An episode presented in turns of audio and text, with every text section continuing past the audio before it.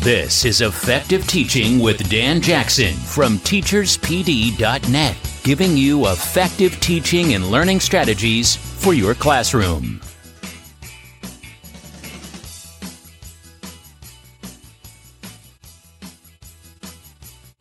Hi, everyone, and welcome again to the Effective Teaching Podcast. Today is our last episode in the series looking at the dynamic learning framework that comes from Kasey Bell's book, Shake Up Learning Practical Ideas to Move Learning from Static to Dynamic. If you have not grabbed a copy of that book yet, you really should. It is a must read for any educator as they're looking to really shape their students to becoming lifelong learners.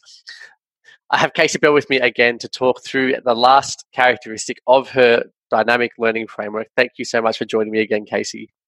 My pleasure. I am excited to continue this conversation.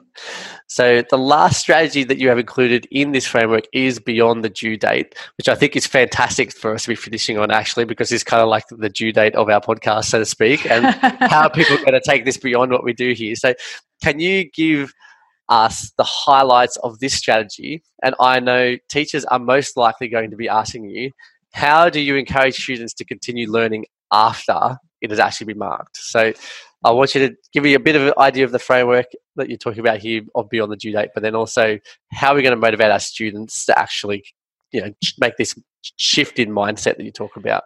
Yes, yes. And this one sounds a little scary, but I promise it isn't. I'm not expecting you to just not give due dates for anything. it's really, it, it comes from my own experience as a teacher. So I'll, I'll tell you a little bit of a story. I remember having projects in in my class, and occasionally, and it wasn't all the time. Maybe maybe everybody else was just a better teacher than than I am, but you know, I didn't always have it. But sometimes I would have students who would come to me before school started or in between classes to tell me about the progress they were making on their project because they were so excited to, work on it, that they were really enjoying it, that they were having fun doing it. And I remember, you know, this this one particular student, she came to me every day, you know, so this was a big long-term project. And she, Miss Bell, Miss Bell, Miss Bell, you won't believe what I did. I did this, this, this, and this. I, I, and I, tomorrow I'm going to do this. I'm going to work on this tonight. And she's just, you know, so excited. And then it comes time to turn it in. And Miss Bell, Miss Bell, Miss Bell, can I please just have one more day? And I knew deep down this kid had done everything and above and beyond what I had asked, but she didn't want to stop. She didn't want to stop what she was working. That is a magical moment in teaching, isn't it?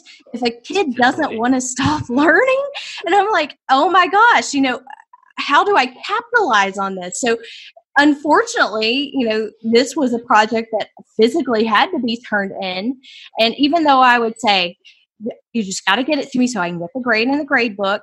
And she'd turn it in. And I, even if I said, I'll get it back to you tomorrow, as soon as she turns it in, she's given up ownership. And I have stifled whatever progress she was making. And so I look back on that, I'm like, how how do we stop that from happening? Well one thing this was back before we had very much technology. So the fact that we have learning at our fingertips 24 7 in a lot of places can really change the way that we think about learning in general.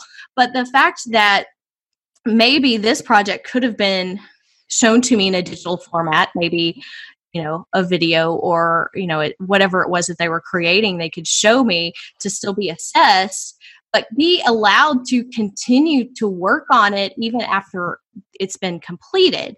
And by that, I mean the teacher not continuing to teach or giving them any more assessment, but coaching them, you know, encouraging them. Hey, did you ever do this that you said you were going to do? Did you create this? Did you talk to that expert I told you about? And so this one, beyond the due date, you'll see nicely ties back all the way to the first one that we talked about when we talked about Beyond the Bell and that mindset for students.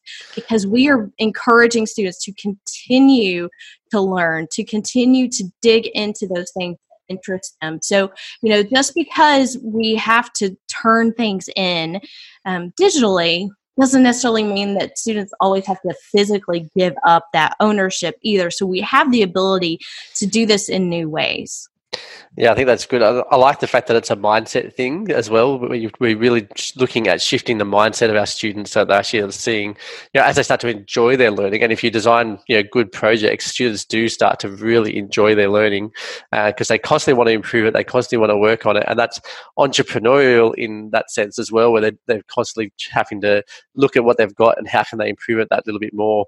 Um, yeah, I, I, like the fact that it's not just, you know, a lot of teachers will go beyond the due date in one sense, where they will provide the students with their feedback but not their mark, and then you know, they have to f- do some adjustments or you know, go through their feedback the, uh, first, and then come to the teacher before they get their mark back, which does in one sense i guess go beyond the due date but not in the sense that you're talking about here with that right this is really just be- beyond the entire you know it's been graded it's been assessed you got what you needed as a teacher but can this particular student continue to grow with this project and can i help encourage them i think that's really the bigger question because you know i remember being excited about some projects that i did in school and yeah, once it was turned in, once you got that grade, you forgot about it. Yeah, yeah, definitely. So still, eh, every kid that I've ever given a mark back to, straight away, anything that they're doing, that, that stops, and they just go, "Okay, what's mm-hmm. next?" And you're like, "Well, you know, you only got thirty percent. Maybe you want to go back to what you just did and and re- relearn all that." Hopefully, not too often that happens, but you know, there are those yeah. students that you, you just just and that, that shift to mindset. And I think, you know, when we talk about how does going beyond the due date, then helped to create those lifelong learners in your classroom. It is it is about that mindset, isn't it? It it really is. It's and it's a mindset for for teachers to think of this in terms of the learning in their classroom. And that's hard. We have so much on our plates. We have so many things that we have to do in such little time, really. So I know when I just say beyond the due date, teachers kind of freak out a little bit like, Kasey, I can't do one more thing. I'm not, I'm just asking you to encourage your students to help them find those opportunities to learn. And again, uh, you'll see the lifelong learning has been woven into every episode that we've talked about in this series and you know there's just a lot of different ways that we can encourage this as teachers even though we're not particularly teaching a lesson or doing anything because this might be one kid this might be three kids whatever it is those are those sparks and i'm just like oh we've got it we've got a spark here how do i fan this flame and help them to grow once again, as we come towards the end of you know, looking at beyond the due date, what's the one thing that you think is probably the most important part that a teacher should really focus on to do this week as they're trying to help our students to make this shift in mindset? Sure. I think for the teachers, this is really just looking for those sparks. You know where are those opportunities? Who are those students who are sh- beginning to show some interest in what it is they're doing in your classroom and sh- helping them to share that with you. Have a conversation. Again you know that relationship and encouraging them to continue the learning and to help them keep that curiosity. You know that curiosity thing is tends to be schooled out of kids. I, you know, when they come to us in kinder, they're curious about everything. Why, why, why, why, why? And by the time they got to me in the middle grades, a lot of them didn't care why anymore. They just wanted to know what they had to do to get it done. Like you said with the kid, what's next, right? And helping them to think about things in a different way and that, you know what, learning something that belongs to me. It doesn't belong to school. You know, how can I help share this? Can I learn more about this? I'm really interested in this topic. Could this be a career for me? And just finding those sparks. I feel like this is something that's very specific, but it's not something you're going to write a lesson plan for. Yeah, I've, I've got to say, I love your little tagline there that learning is for me. I think that that that is fantastic. I think if we if we could get students to grasp that that learning is for them and not for the school, I think that would be that that would change so much of their perspective yes. in terms of where they're going forward. Uh, so as we wrap up, then Kasey, and we're looking at your your whole framework here again. Can you just remind everyone of how it all ties together, uh, really briefly, so that they get a quick summary before we finish up? Sure. And I, and I just want to tell everybody that I do have tons of resources that I, I, have shared with Dan. So we'll have lots of links to things, including a PDF of this this framework. But the book and information about everything that I've been talking about, you can find on Shake Up Learning Book com as well that has information about all the chapters and and everything that we've been discussing today. So the dynamic learning framework is all about going beyond. So when you hear that word dynamic i want you to think beyond. We're pushing boundaries. We're pushing that traditional learning that static learning idea. And we we have the five characteristics beyond the bell beyond the grade level and area, beyond the walls, beyond the tools, and beyond the due date. And so we are weaving in the four C's. We've got this lifelong learning mindset. And if you notice, truly, none of these are specific about technology. Even though I'm the techie girl, it's all about what we can do to use the tools at our disposal, whatever those are, to increase learning and engagement in our classrooms. And that's really what I wanted this framework to do is just to help teachers do things a little bit differently and help these students become prepared for the future. Beautiful. Thank you so much, Kasey.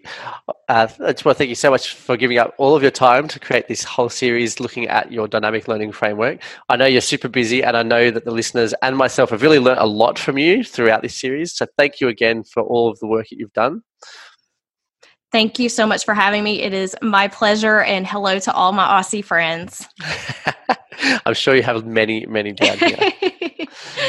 You've been listening to Effective Teaching with Dan Jackson. Please visit teacherspd.net for more effective teaching strategies and online professional development.